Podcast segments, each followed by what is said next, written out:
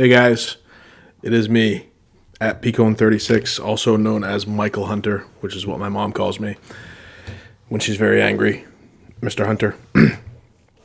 um, you know, coming back, took a week off after Christmas. Uh, good times. I've, uh, you know, got to spend some time with some family, eat some good food, drink some good bourbon, watch some comedy specials, laugh our asses off. We played Yahtzee because we're boring, and you know, uh, just kind of relaxed all week. So it's good to be back. It was a good week to take off because this week is typically pretty dull as far as the college basketball universe goes.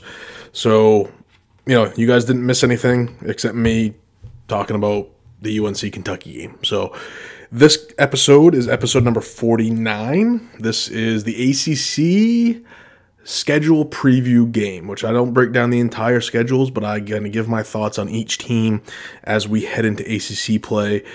It is currently Sunday, um, December 30th when I recorded this. I just got done recording a few minutes ago. So we went for a little bit longer than I typically go for, but um, you know, I thought it came up pretty well. It took me a few minutes to get back into a rhythm, so I kind of stumbled through the first 15, 20 minutes or so, but then, you know, I find I find my footing after that. So I just wanted to drop by, say hi, let you guys know. Check me out on Twitter at Peacone36. Make sure you guys subscribe on iTunes to this podcast or whatever medium you guys use to get the podcast. But make sure you subscribe and make sure you leave a review. Let me know how you guys think I'm doing. Um, by all means, at, at uh, ACC Basketball Report at gmail.com. I've I've conversed with several of you in the past few weeks, gotten really good feedback from you guys, and you know, as always, you guys, if anybody's interested in in writing for ACC Basketball Report, still looking for people to do that. So get at me about that. Uh, don't forget like, rate, review, share, um, steal somebody's phone, subscribe. uh, Notre Dame fans, check out slapthesign.com. I have an article going up today. Typically every Sunday, I put something up on Slap the Sign, and then ACCBasketballReport.com. If you guys are just looking for you know recruiting news or, or small things that I that I happen to pick up along the way. Um, other than that, I hope you guys had a wonderful Christmas. I hope you guys have a tremendous and safe new year. Don't forget to make those um, resolutions that you won't keep, but they make you feel good. So I'll talk to you guys next year. Probably no midweek episode this week. I am definitely going to do one next weekend, obviously. So here it is. I am Michael Hunter. This is the ACC Basketball Report, episode number 49.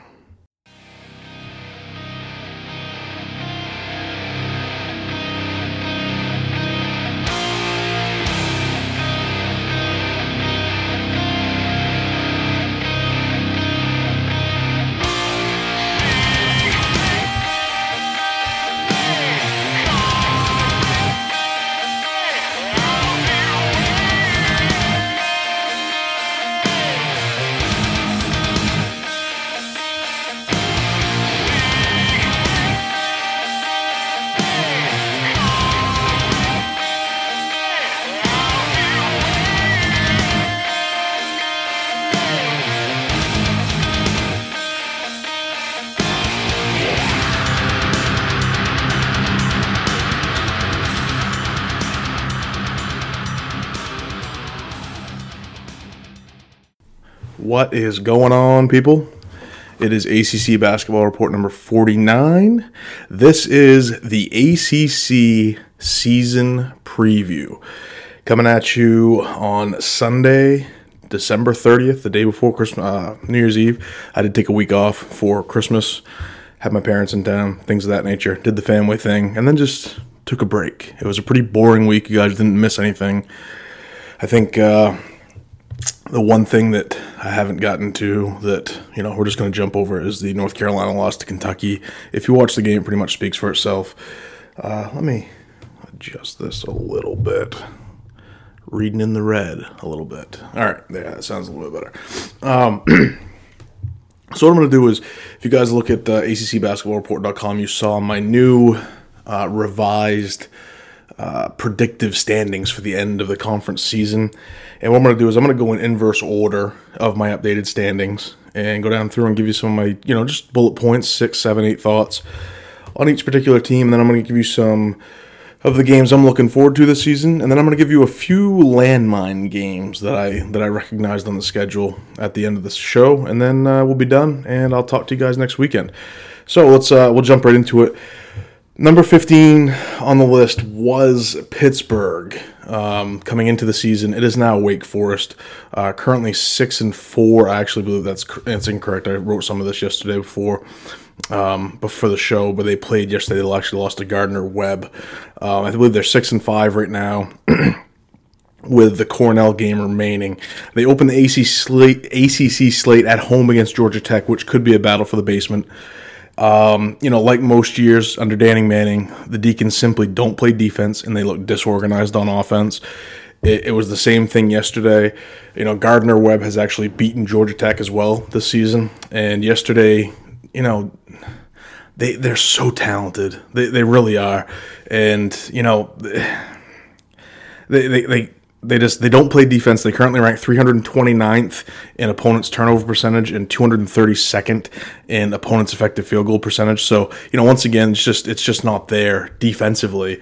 And you know, it showed yesterday they just couldn't put Gardner Webb away, which has uh, uh, you know uh, a few kids that can play. And Jose Perez was six five sophomore out of, out of New York, and the F- kid, I think is how you say his name.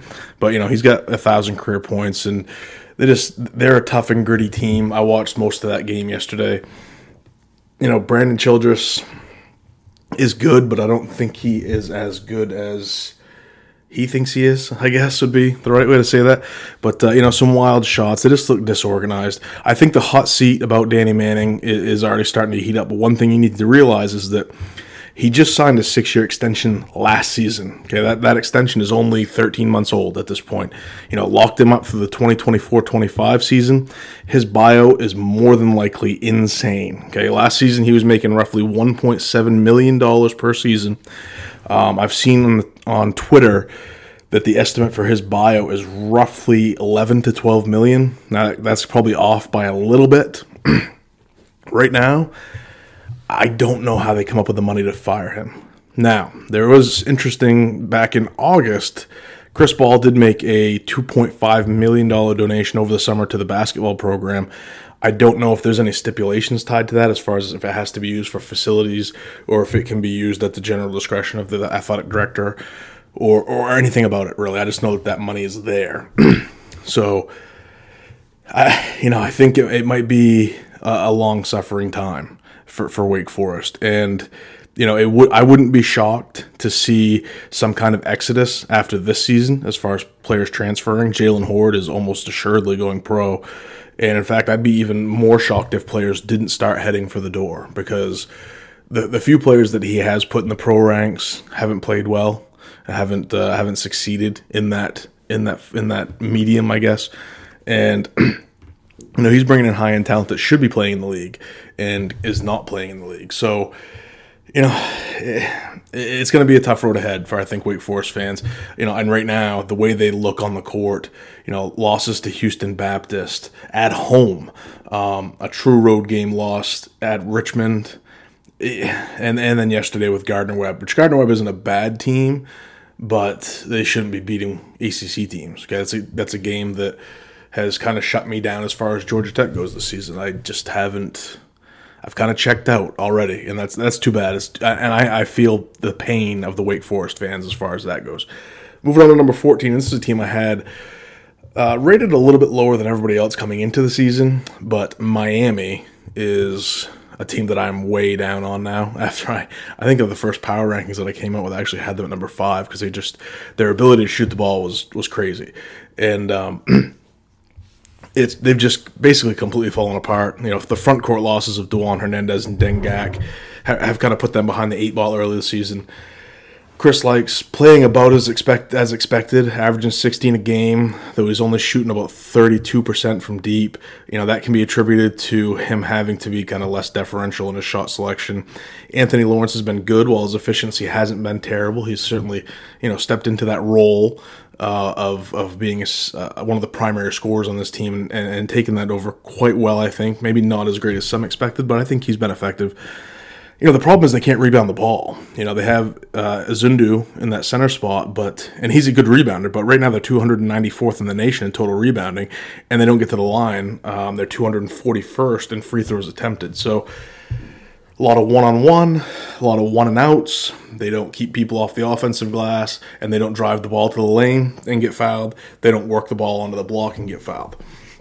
So, you know, other teams' players are, are playing uh, a tremendous amount of minutes against them because nobody's in foul trouble, and they don't get those free points at the line. So, you know, they do rank uh, 48th in KenPom, but their strength of schedule is 215th, and they're seven and four. So that's kind of a that's kind of a weird uh, trio of numbers that doesn't really equal out. I think it will level out as as they get into conference play. They open up with three top 40 KenPom teams in NC State, Louisville, Florida State. So. all three of those games are losses. The the, the last two, uh, Louisville and Florida State, are both going to be on the road. You know, after that, it's they get Wake Forest at home, and they play UNC at home, Syracuse, Florida State again, Virginia Tech, and Virginia.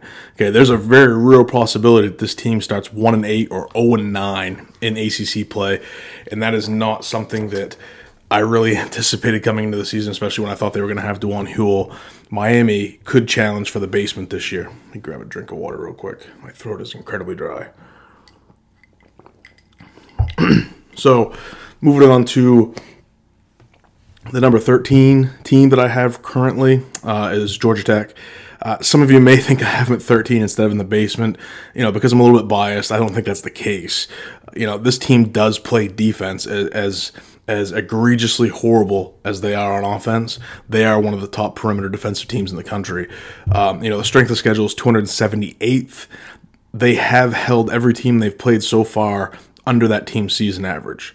Okay, they did go to Arkansas a couple weeks ago and beat a an SEC team. Let's not call them good. Let's just call them an SEC team. So you know, they, something to hang your hat on. You know, as has been custom in Atlanta. The Jackets struggle to score the ball. Okay, this is Pastner's third season, and the Yellow Jackets currently ranked 263rd in the nation in scoring, which is actually the best of the Josh Pastner era. Um, you know, before the season, they were talking about high tempo and shooting threes. Haven't seen any of that. Okay, certainly not making many threes. They started out uh, the game Saturday against Kennesaw State. You know, a real good tune-up game. Um, three for three, and then kind of went back into their typical, yeah, kind of shooting. But you know, before the season, Curtis Haywood said that you know they were going to play up tempo. They're going to be one of the fastest teams in the country. They're going to shoot the ball a lot. That has that's that's been debunked at this point. It's it's bullshit. That's not the way they're going to play. I'm not sure that Pastner knows how to coach that way. Um, this team is more athletic, I think, than he's had in, te- in years past, but not as talented. Um, I just I don't know. You know, Khalid Moore, Mike DeVoe, Curtis Haywood, Jose Alvarado, James Banks. Okay, this looks like a solid foundation for next year. Uh, but as far as this season goes, you know, you're not getting the consistency out of Haywood. Okay, Khalid Moore is just starting to show that he's a player at this level. Uh, DeVoe has been inconsistency. You know, right now, Alvarado and James Banks are basically the two guys that you're depending on, and then you're hoping just to get something out of the rest, whether it be Brandon Alston or you know Moses Wright. I, I, I see I see other uh, fans of the GTAC program go crazy after Moses Wright has a good game against Kennesaw State. Okay, flashback to last year against Florida A&M. The kid goes eight for nine. They all go crazy. This is the kid. We got a gem. There's a diamond in the rough, and he and he's bad until he was Saturday. Uh, you know, it's just I don't know why Pastner isn't playing Haywood, Moore, um, DeVoe, Alvarado, and James Banks together. It's always either Khalid Moore and Moses Wright or Curtis Haywood and Moses Wright. And it's never the other two together, it feels like. And I just don't know why Moses Wright's on the floor. Khalid Moore is a, a capable rebounder. Okay. Curtis Haywood's a capable defender. I, I, don't, I just don't see it with Moses Wright. I really don't. Um, Jackets open up with the, a brutal ACC schedule. You know, they open up the slate with Wake Forest, and then after that, all of their league opponents rank inside the KenPom top 55 right now. Um, that can't be. I must have written that down wrong.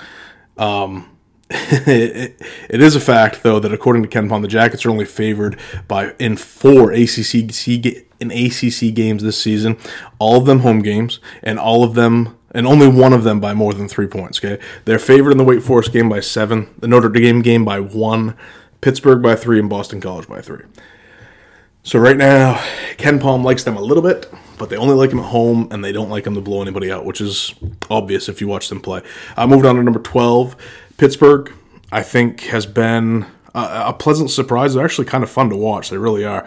You know, they're another team that plays defense. Okay, they're nine and three. Current team, oh, Jesus, I cannot speak this morning.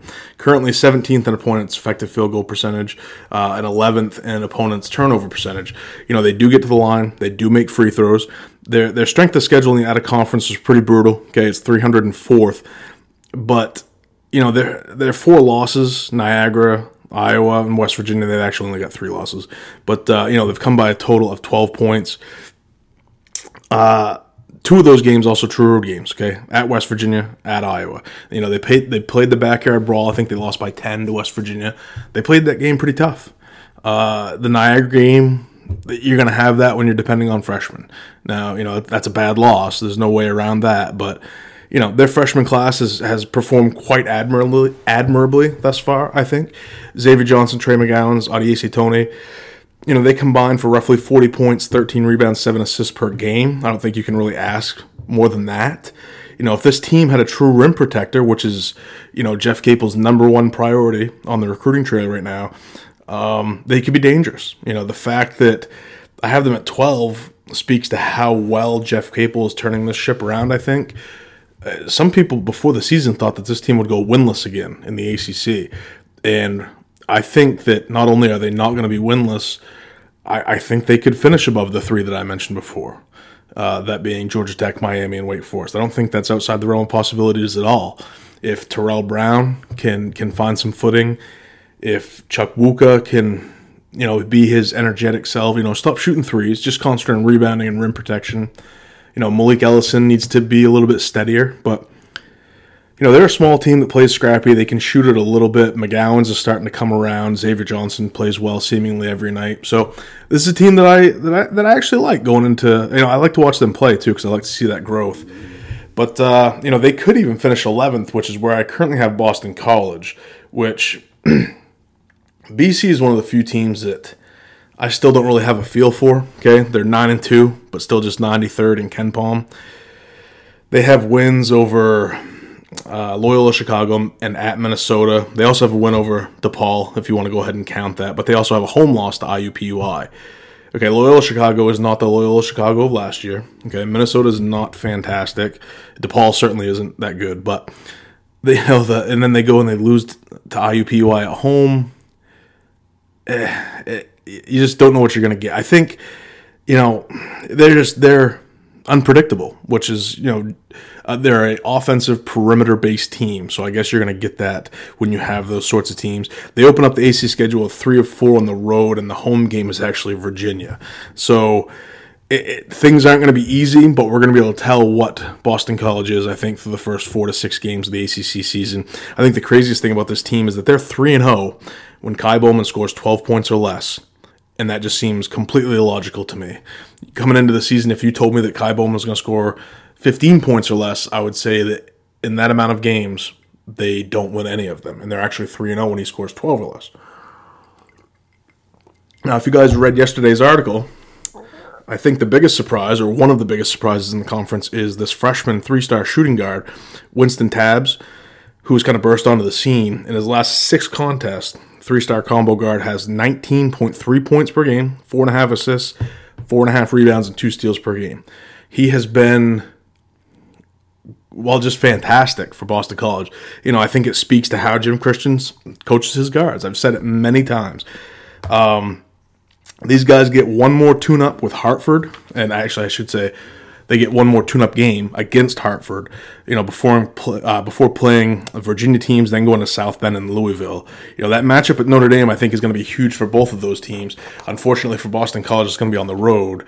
Now, Notre Dame hasn't been fantastic on the road on at home. But you know, like you know, the road matters, especially in ACC play. Which, speaking of Notre Dame, they are number ten on my revised standings.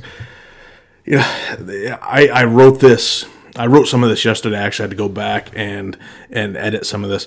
They finished up the out of conference play yesterday with a narrow victory over uh, 0 and 14, now 0 and 15 Coppin State, which is coached by former ACC great and Final Four outstanding player uh, Juan Dixon. You know, if you looked at their overall record, 10 and 3, okay, number 65 in KenPom going into the ACC season.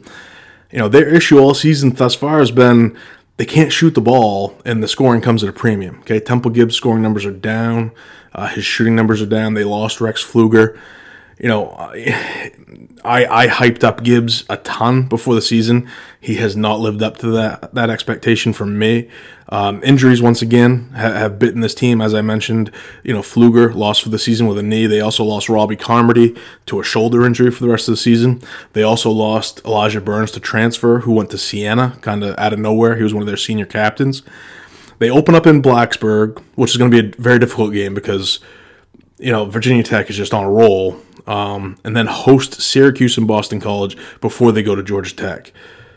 That is not that is not a great four game opener uh, for Notre Dame. As far as what do they struggle to do? They struggle to shoot the ball. One of their first four games, they have to play at home against Syracuse, one of the best zones in the country, and they go to Atlanta, which is a top ten perimeter defensive team um, that they have to win that Boston College game, and they actually really have to go on the road and beat that Georgia Tech team if, if they're going to keep their their tournament hopes alive because both of those losses could be bad losses by the end of the season. So, you know, I think John Mooney is one of the best centers in the ACC, and Juwan, did I say Juwan Mooney? John Mooney, one of the best centers in the ACC. Juwan Durham is possibly the best defensive big man in the league. You know, but this team, they need to get better contributions from the freshman guard Prentiss Hubb if they're going to be successful. He has been pretty bad. You know, Dane Goodwin has stepped up lately and been pretty good. Uh, Donnell Harvey, DJ Harvey, is is good, but I think he's still a little bit rusty. He hasn't been all that consistent so far. And you know, Laszewski's coming off the or Laszewski, sorry, coming off the bench. He shot it pretty well. They just they just need to get it together. I think. I think they're still trying to look for to gel as a team. I think they can still be you know, 7 and 11, 8 and 10, 9 and 9, somewhere in there in the ACC. But they need to win the games that they're supposed to win. And I know that sounds foolish and it sounds simple, but that's basically what it boils down to. And the way they played yesterday against Coppin State, they were down by eight points with about 11 minutes to go yesterday and pulled one out of their bums they, you know, Gibbs come down, hit a few threes. Laszewski hit a three, I think. Goodwin hit a three. Um, no, it was Mooney, not Laszewski. Sorry, but um, you know, it, they just they just need to get it together. They need to gel. They need to come together as a team because they're talented and they've got all the pieces. They just need to put it together. Uh, number nine on the countdown. is that was half countdown, half hit list. On the countdown, number nine. I apologize for how out of sorts I am. Sometimes you take a little time off. You can have a, a hard time finding that tongue, trying to get it to work. Clemson comes in at number nine. Um, I had them, I think, at number eight in the preseason, so not too much. A lot of a little bit of this is based on, you know, Marcquise Reed's return. You know, he came back last weekend, had 20 points, came off the bench. He was wearing a pretty hefty knee brace in, in the South Carolina game.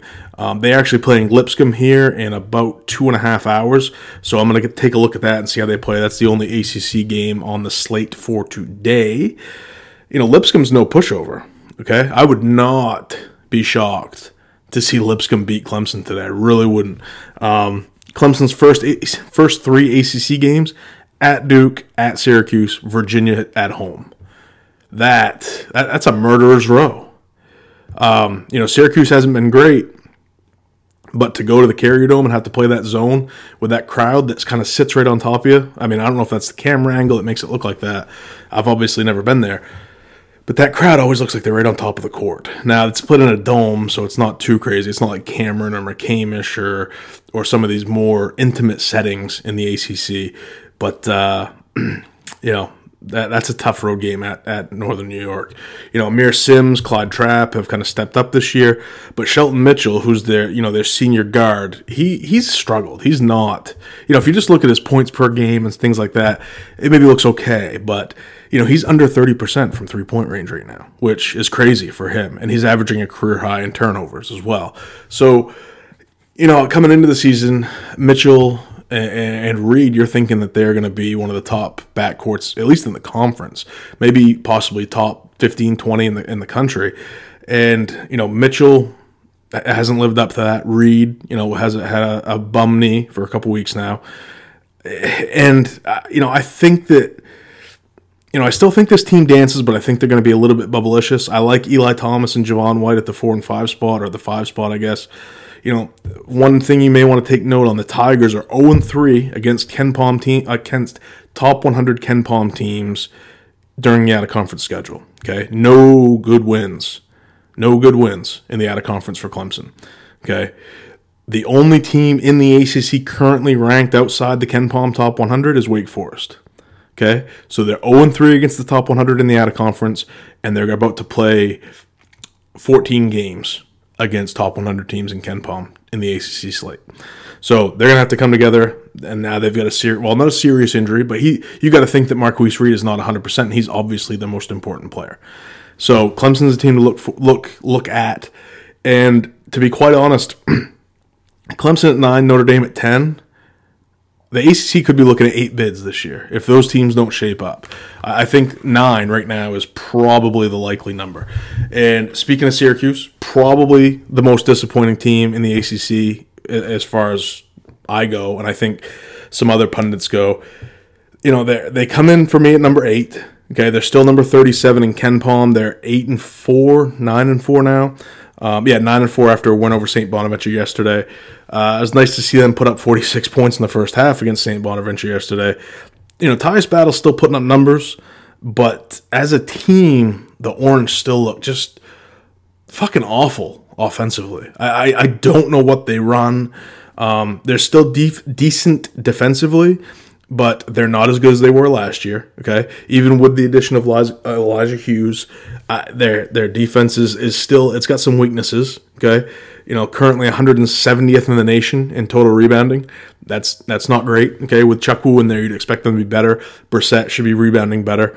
You know, it, they have a good win at Ohio State but have also dropped games at home to Buffalo, which is that's not a bad loss. Buffalo's going to be a tournament team. They've been in the top 25 all season. You know, the old Dominion loss at the Carrier Dome is not good, and then the UConn and Oregon uh, losses at, at Madison Square Garden. At the time, you know, it's funny. You watch UConn play that game, you would have thought UConn was a top 25 team, and they've just kind of blech and Oregon has kind of fallen off now. They haven't lost a game in which Louis King and Bol Bol both play, but you know, you got to get. They have health problems. Oregon has health problems. I think as the season goes on, you know, as long as those two can get back on the court, that that loss won't be a bad loss. But right now, the Pac-12 is just is so bad that that you know that doesn't look like a bad loss. You know, the good news for Syracuse though, and this is key, is that they start out league play at Notre Dame, then they host Clemson and Georgia Tech. Those three games, Syracuse should start three and zero. Okay. Notre Dame at home, like I just said, has not been fantastic. I think you put that zone on the floor, uh, and the and the way that Notre Dame's been struggling to shoot the ball. Okay, um, you make Clemson go to New York. Uh, you know, it's coming off Marcquise Reed's injury, the way Shelton Mitchell shot the ball, you put Aamir, Aamir, uh, Aamir Simms on the road, okay? Chukwu, the best defensive center in the league, probably, okay? He's probably going to neutralize Eli Thomas. And then uh, Georgia Tech on the road is, is almost a guaranteed win, so you don't have to worry about anything there. Uh, moving on to number seven, Louisville.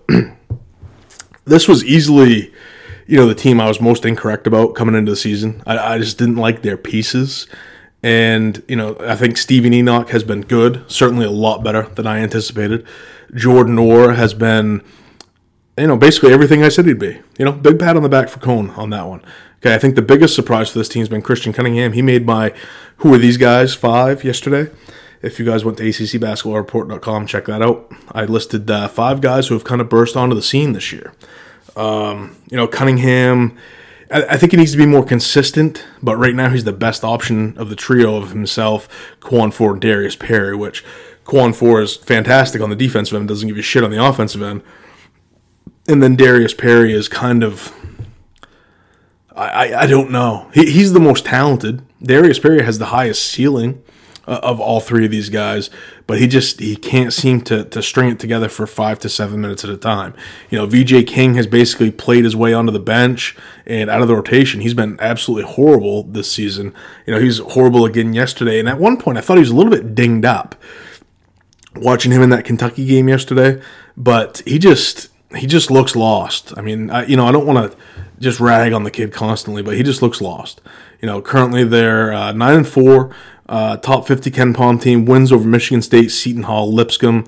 You know, all of which top sixty KenPom teams. Okay, they they didn't play all that well against Kentucky yesterday, but you know the, the Kentucky keyed on Nwora. You know, PJ Washington did a hell of a job on on on Jordan yesterday, and, and nobody else really stepped up.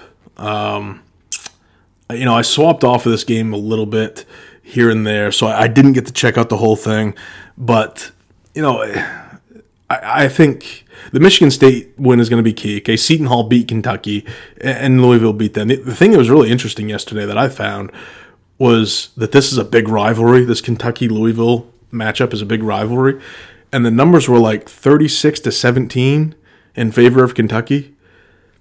I don't know if that's a rival. It might be a geographical rivalry, but you know, you look at Duke UNC. I don't know what it is now, but it's like 141 to 140. You know, it's it's something stupid like that.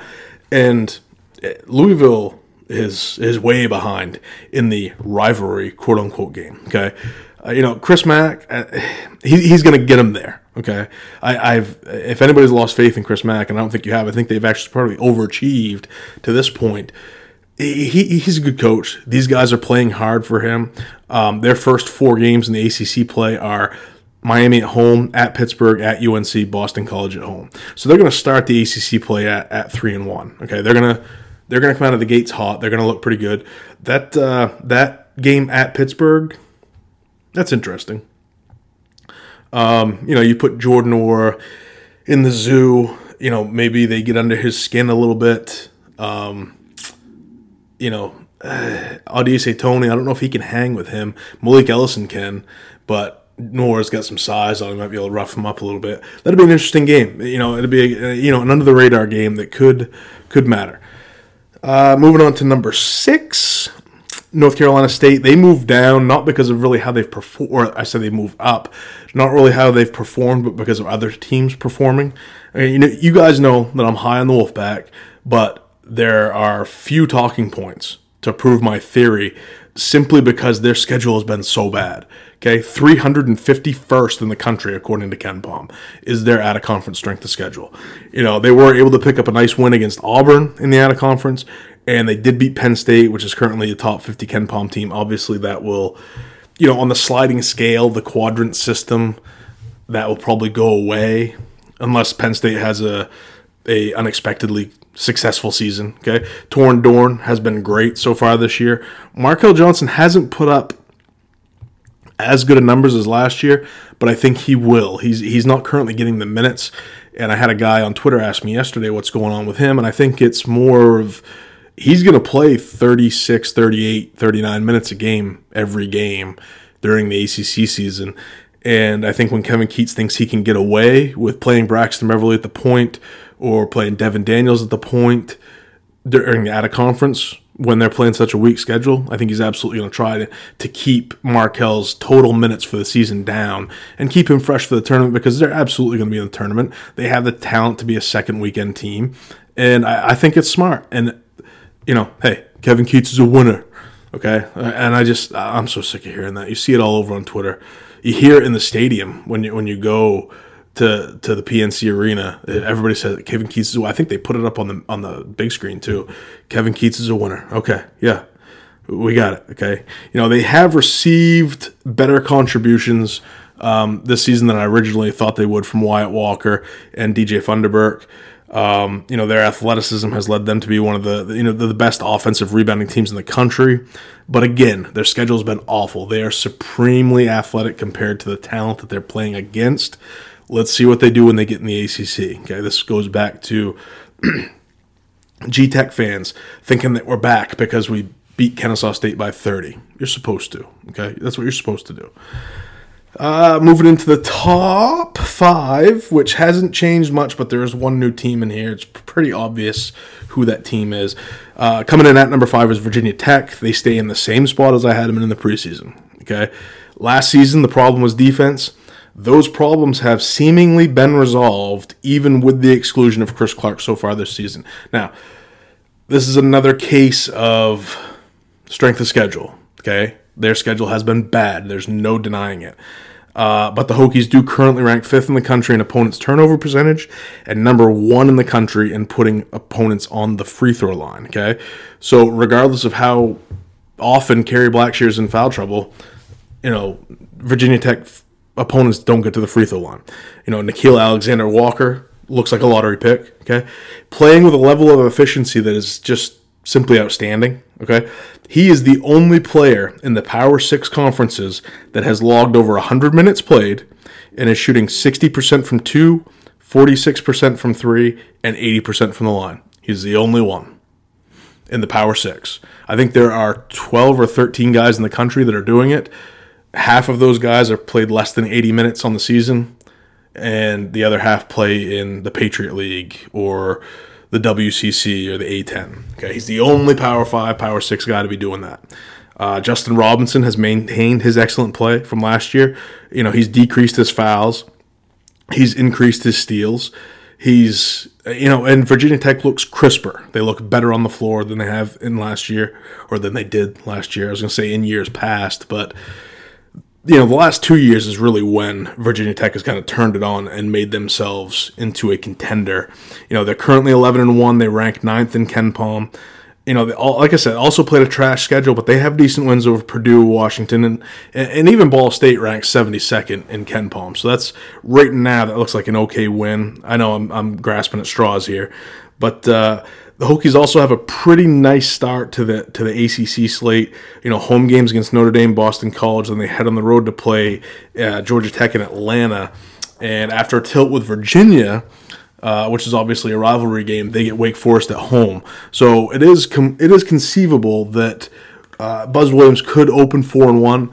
But remember the last time that Virginia Tech faced Virginia, they won in overtime. So they could be five and zero. I don't see it happening. But this Virginia Tech team is certainly capable of shooting and and putting up points against Virginia from the perimeter. Now, as we're about to talk about, the Cavaliers are dominant again on defense. So is that likely? No, but hey, they have the talent to do it. Uh, coming in at number four is Florida State for me. You know, if there is a team outside that top three that could win the league, it's the Seminoles you know, they got to get right. Uh, they get Phil Cofer back, and immediately, 30 seconds into the St. Louis game last weekend, MJ Walker goes down with a right knee injury. I do not know the extent of the injury. Uh, it was sustained, like I said, last Sunday against St. Louis. He was on the bench with a nice wrap on it, and things have been brutally quiet since then. Um, if I had to make one comment to Florida State, it would be please stop wearing those dreadful Marquette jerseys. Oh, that blue is just awful. There's nothing. There's nothing about Florida State that says ocean blue or whatever that awful color is. Stop it. Okay. The Seminoles still go about 10 deep this year. Uh, guys like Devin Vassell, Anthony Polite, RaiQuan Gray really stepping up. Uh, I'm really surprised to see RaiQuan Gray playing as many minutes as he has. Um, they've also gotten back to the Leonard, Leonard Hamilton way of playing defense. You know, they currently rank in the top 25 in both offensive and defensive efficiency, which in recent years they had, you know, they've been attracting more talent on the recruiting trail. So, you know, they, they're kind of outscoring guys. Okay. Malik Beasley, Dwayne Bacon, um, not great on the ball defenders. Certainly uh, Xavier Rathan-Mayes, XRM you know, those guys were big recruits, could really score the ball. So in recent years, they had been relying a lot on outscoring people, and the de- defense had really fallen off. This year, Terrence Mann is, is the leader. Okay, Phil Cofer is the leader. You know, Christ Koumadje is an anchor and and James Forrest is a huge point guard that's giving opposing point guards problems on the defensive end. So you're starting to see those defensive numbers regress to the mean over you know the the Leonard Hamilton era. Okay, what he's known for is his defense. Um, they still turn the ball over too much, but they still force more turnovers. So as long as that t- statistic holds, I'm okay with it. As long as you're plus in, in, in turnovers, I'm good. Um, they don't shoot it quite as well as I'd like them to, but they do make free throws and they keep their opponents off the glass, which rebounding, that's how North Carolina's been winning for years. Okay. Rebounding is often overlooked. If you can keep guys from getting free points at the line and you can keep your opponent off the glass, you give yourself a chance to win every single night. I, I firmly believe that. Um, they currently rank 16th in KenPom with a top 100 strength of schedule which is which is fantastic. Okay, they uh, they still got to play Winthrop before they open up the ACC season, and they open up at John Paul Jones before they host Miami and Duke. Then they host uh, BC and Pitt. So they they could start three and two. Now, what I what I want to warn you of is if if this if they start three and two or even two and three, you're going to see people start jumping off the wagon that's a, that's a difficult first five. Okay, Virginia on the road. Okay, then you host the Miami team, and then you host Duke. Okay, so where where's the trap there? Okay, Virginia and Duke are sandwiching Miami right there. Okay, say say you lose by 17. Okay, say say Virginia beats Florida State by 17 at John Paul Jones. Florida State goes home, and then they're looking at Miami and Duke. You think they're thinking about Miami? No. They're thinking about paying a good team back in Duke. So they look ahead Duke. And Miami comes down and hits 13 threes and wins by six. Ugh. Then they start two and three. Okay, because they're going to beat Boston College and Pitt. Okay, now it's going to be really interesting because in this game, Duke, like I said, is going to Tallahassee. Florida State loves to beat Duke in Tallahassee. They've done it many times. And it's going to be interesting. That's going to be a really interesting game to watch. I, I seriously can't wait. It's going to be a doozy. A doozy. All right. Getting into the top three. Top three stays the same as far as teams involved, but two teams flip flopped. Okay, number three for me is Duke. And I think you guys are probably going ballistic, and I'm sorry for that. If there's any Duke fans left that listen to this podcast, you know, currently 11 1, number one in KenPom. The only loss is to Gonzaga. Okay. Um, they're number one in the KenPom. They're number one in the AP. They're number one in the Rockin' 25 poll that I'm involved in. There isn't much to justify me having Duke at number three, but I'm going to try. Okay? Call it a gut feeling. Call it a simple dislike for Blue Devils on my part. That's fine. For me, they just don't shoot it well enough. Okay? They rank 257th, okay, in three point percentage and 187th in three pointers made you know, and as fantastic as Zion has been, and he has been unbelievable, guys. I, I, hey, I've been eating crow for three weeks now. Okay, I'm tired of it. It's all gone. There's none left in the freezer. Okay, he's three for 18 from deep on the season. Okay, shooting 16 and a half percent, and that's not. He, he's still one of the most efficient players. He plays to his strengths. They put him in position to win, but he can't stretch the floor. Okay, and he's not big enough to play the five. Okay, they still got to play either Javin or Marquis at the five. And, you know, Cam Reddish, who's easily the best shooter on this team, his consistency has been less than desirable. Okay, you know, he's shooting 36, 35.5% from deep. He also has four games where he's shot four or more triples and made one or fewer of them. Okay, he's got a one for nine game. He's got an 0 for 5 game. That's not exactly what you want out of your knockdown sniper type player. Now he's an NBA talent, he's an NBA player, he's an NBA shooter. You know, whether it be focus or maybe he's still dinged up, I don't know what it is, but you know, I, if they're going to legitimately win this league and win the national championship, they need to shoot it better. Now their defense has been ridiculously good, which has been an, a crazy surprise to me because I am famous for saying that freshmen don't play defense. These freshmen play defense. Okay, they currently rank in the top three in the country in block percentage, steal percentage, and defensive efficiency. Okay. They are currently favored in every ACC game with the exception of at Virginia on February 9th, according to KenPom. So right now, KenPom likes them to go 17 and 1 in ACC. Great. They need to shoot it better if they're going to win in March. I'm saying it right now. They they will not go into March and play a game in the Elite Eight or the Sweet 16 and shoot six for 23 and win that game. Not unless they now if they go out and they get 20 offensive rebounds, okay.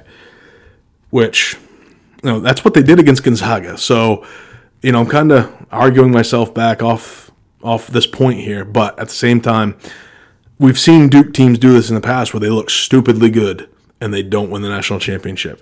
And it's always one huge glaring weakness. Last year it was last year it was defense. Okay, this year it's shooting because they play defense this year. So maybe they can hold teams down where they can absorb a bad shooting night. But we'll, we'll, we'll see how that goes. I guess we'll cross that bridge, if you will, when we come to it. So number two, I have Virginia. as far as uh, predicted standings, you know, I've said before that I thought coming into the season the Cavs they, they might come in with a, kind of a chip on their shoulder after that disastrous tournament performance they had last year. You know, they're currently number one in the country in points allowed at 50. They have an average margin of victory of 22. So, you know, last year they were considered the best team in the nation, the number one overall seed coming into the tournament. And this year they're starting to replicate that. The only difference is that this year Duke is really fucking good too. So, you know, they would be number one in KenPom if it wasn't for Duke dominating the metrics such as they are. Um, you know, holding opponents to a nation's best 24% from three, while they themselves are top 43 point shooting team in the country. That's what makes that uh, that uh, Virginia Tech game so interesting. Virginia Tech is a really good shooting team, and they actually play defense this year. Virginia again this year, really good shooting team, and they're really good perimeter defensively. So we're going to see which one wins out. I think it's quite obvious, or, or say the public side of this would be that Virginia wins out, but Virginia Tech is very talented. Uh, Cavs, like I said, currently ranked second in KenPom. They're actually 11 and 0, uh, and do have four top 100 KenPom wins. Uh, they open the ACC, ACC slate against Florida State, which is a game that really kind of interests me. That's a that's going to be depth versus defense, kind of. You know, uh, Leonard Hamilton's going to run waves at them. Um, after that game, they go to Chestnut Hill and Clemson before hosting Virginia Tech, and then they head to Duke. So, you know, it, that's a difficult opening five games, I think, even for Virginia. Okay, if they come through that unscathed, you know, they'll be well on their way to replicating last season's dominance and well on their way to another ACC regular season title, I think. So, that's the top 14, or the bottom 14, I guess. Um, which leaves one team, and it's UNC. Yeah. Still my pick to win the ACC, regardless of the three losses. Okay, they're nine and three. They have played a top forty schedule and are currently seventh in the country in offensive efficiency, fifth in the nation in points per game. You know they've they've yet to really hit their stride. I think, especially defensively, and they still have wins over Gonzaga. You know UCLA is kind of a eh win. They you know they open the season at Wofford, which is a tough game to get done. I still think Wofford is a potential tournament team, certainly one of the best teams in the Southern Conference. Which, if you guys don't watch the SoCo or the SoCon, I guess would be the way to say it, then you're you're missing you're missing out. The SoCon is loaded. That, that that's a two bid league, and really should be a three bid league. You know, uh, that's that's a good league. Um, Wofford challenged many good teams this season, and they might only be a top three team. They're not even the clear number one team, and they're very good with Fletcher Magee. So you know who else do you have? Eastern Tennessee State. I think Belmont's in that league as well. It's a really good. Uh, UNC Greensboro is another one that's in that league. It's that's that's a really good league. But anyway, um, beat Davidson yesterday, even though that was without Kellan Grady, who's one of the best scorers in the country. So not bad. Um, I'm not sure I need to spend much more time on this pick. You guys know kind of how I feel about North Carolina. Um, you know, to, I, I, constantly say I think they're going to win the league. Okay, they have depth, they have length, perimeter talent, rebounding, shooting, and rim protecting ability. They have the athleticism to bring that defense together. I think I think Nassir Little he's too athletic to be a bad defender. He's going to figure it out. Okay, he had some some mistakes on some closeouts yesterday they'll get that right. Okay, Coby White is supremely athletic. Okay, Kenny Williams, already a really good defender. Cam Johnson, tall, long, going to be a good defender. Okay, Garrison Brooks, one of the best defensive rebounders in the country. Luke Maye obviously might be the best defensive rebounder in the country. Sterling Manley off the bench is a fantastic rim protector. They've got the options. Okay, Seventh Woods has been playing out of his fucking mind for a couple weeks now.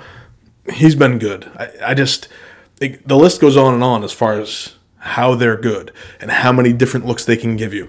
Coby White can play the one. He can play off the ball. Seventh can play the play the point guard. Which, by the way, Seventh Woods is starting to realize who he is and what he's capable of, and what kind of player he can be.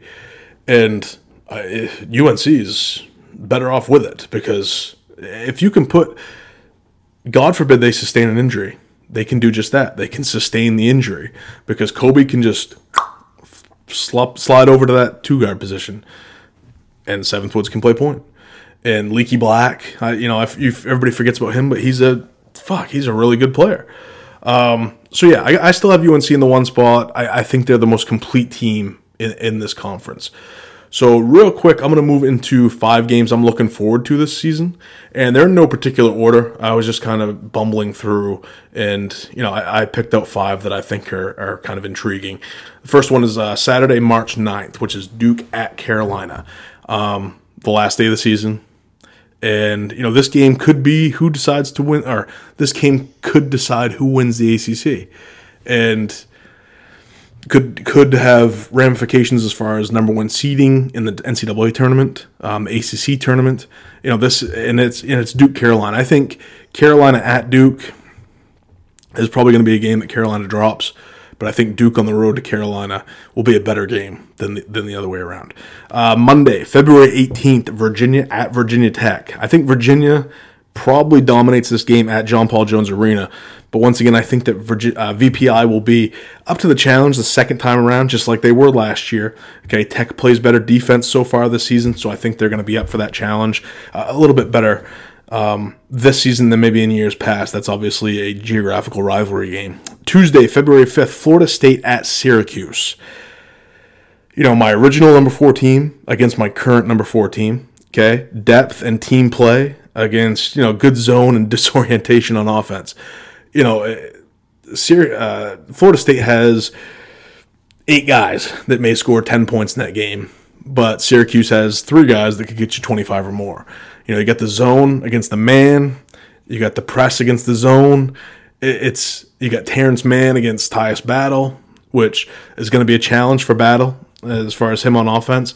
Uh, that may be a little unorthodox, but I think that's going to be it. Could be one of the ugliest games in the ACC slate involving two of its best teams. Okay, I don't know if you, if you follow me there, but could be a really ugly game against two very good teams. And I think that'll be kind of a grinded out match. Saturday, February 9th. Duke at Virginia. I think Duke gets the win at Cameron, okay? Especially after Virginia won at Cameron last season on that Ty Jerome shot. Uh, even though none of those Duke players are still there, it'll be a point that K uses kind of for motivation. Uh, this game is going to be interesting because both teams are good defensively this season, okay? Duke was bad defensively last season until they implemented that zone. Duke, I think, will be able to score but will Virginia be able to score against Duke this year? Which is really crazy to say. I think after after the experiences that we had last year, will Virginia be able to score on their home court against a very good Duke defense? It's going to be intriguing to me. And then last is just a fun game. I think it's going to be a good watch. Is Saturday, February second, Virginia Tech at North Carolina State. Um, you know, it could be 100 to 99. It could be 110 to 109. Okay, perimeter talent all over the place. Markell Johnson, Justin Robinson, Torin Dorn against Nickeil Alexander Walker, Devin Daniels against Ahmed Hill. Okay, it's going to be fantastic. And even maybe even where this game will be decided is in the paint. Wyatt Walker against Kerry Blackshear, which I haven't. I've talked about Virginia Tech a lot this podcast, and I haven't mentioned Kerry Blackshear. Just laying off Kerry Blackshear for a while. Okay, it's. It, I'm just. I'm done with it. Okay, and. to wrap up the show, or almost wrap up the show, there was a couple landmine games that I saw that I wanted to bring to you guys' attention.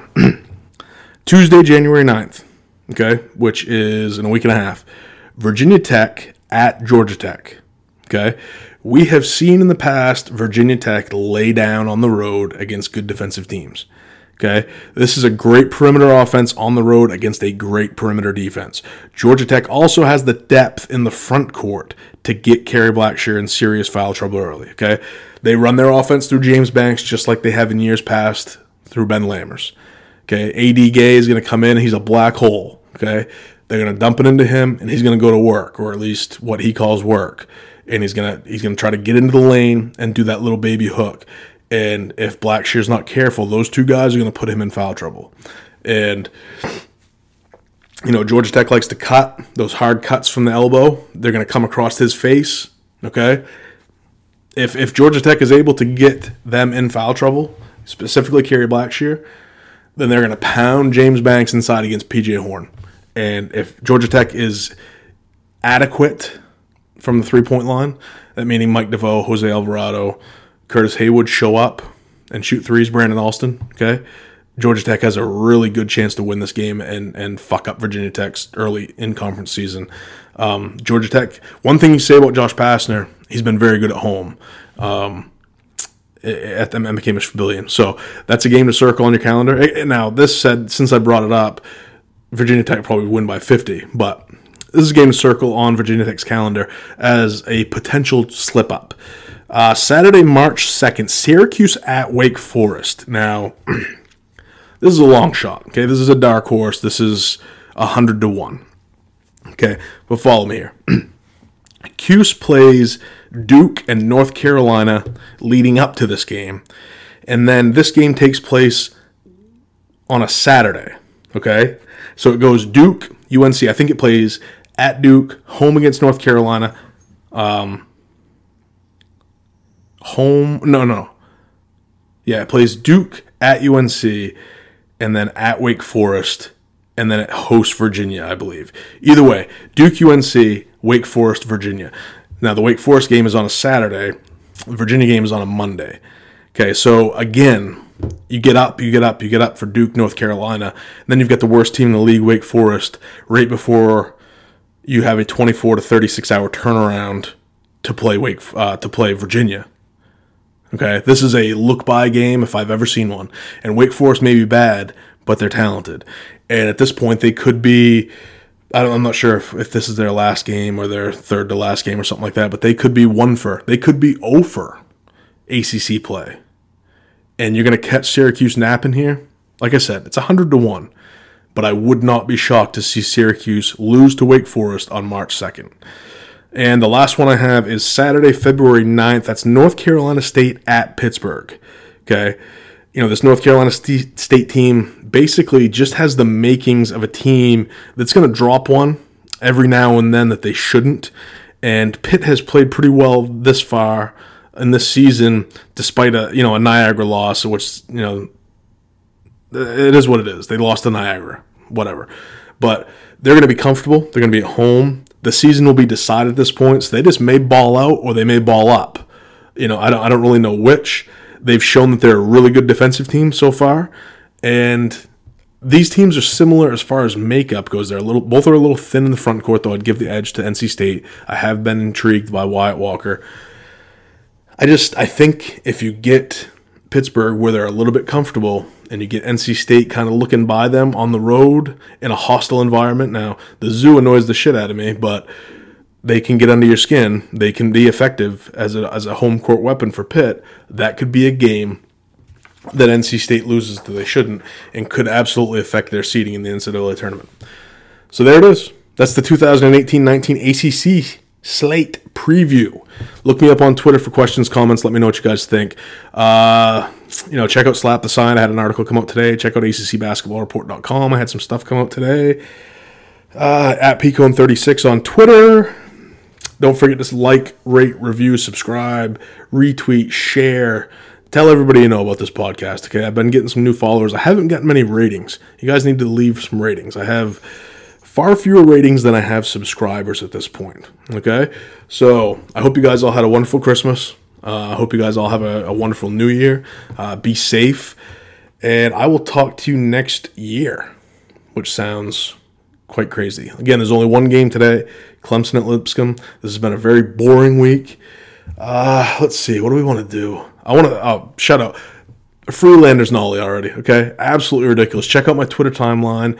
There was a story done by the Virginia Tech SB Nation, I think, where Buzz Williams says that the, his staff has done everything they can do and they're just waiting for the NCAA to stop dragging their fucking feet and get this kid eligible. It's an ACT score. Have the kid take the test, grade the test, see what he got, and put him on the court. Why is it so difficult? It shouldn't be. If the kid played for Duke, it wouldn't be this hard. Okay, so Free Landers Nolley. Hashtag Free Landers Nolley.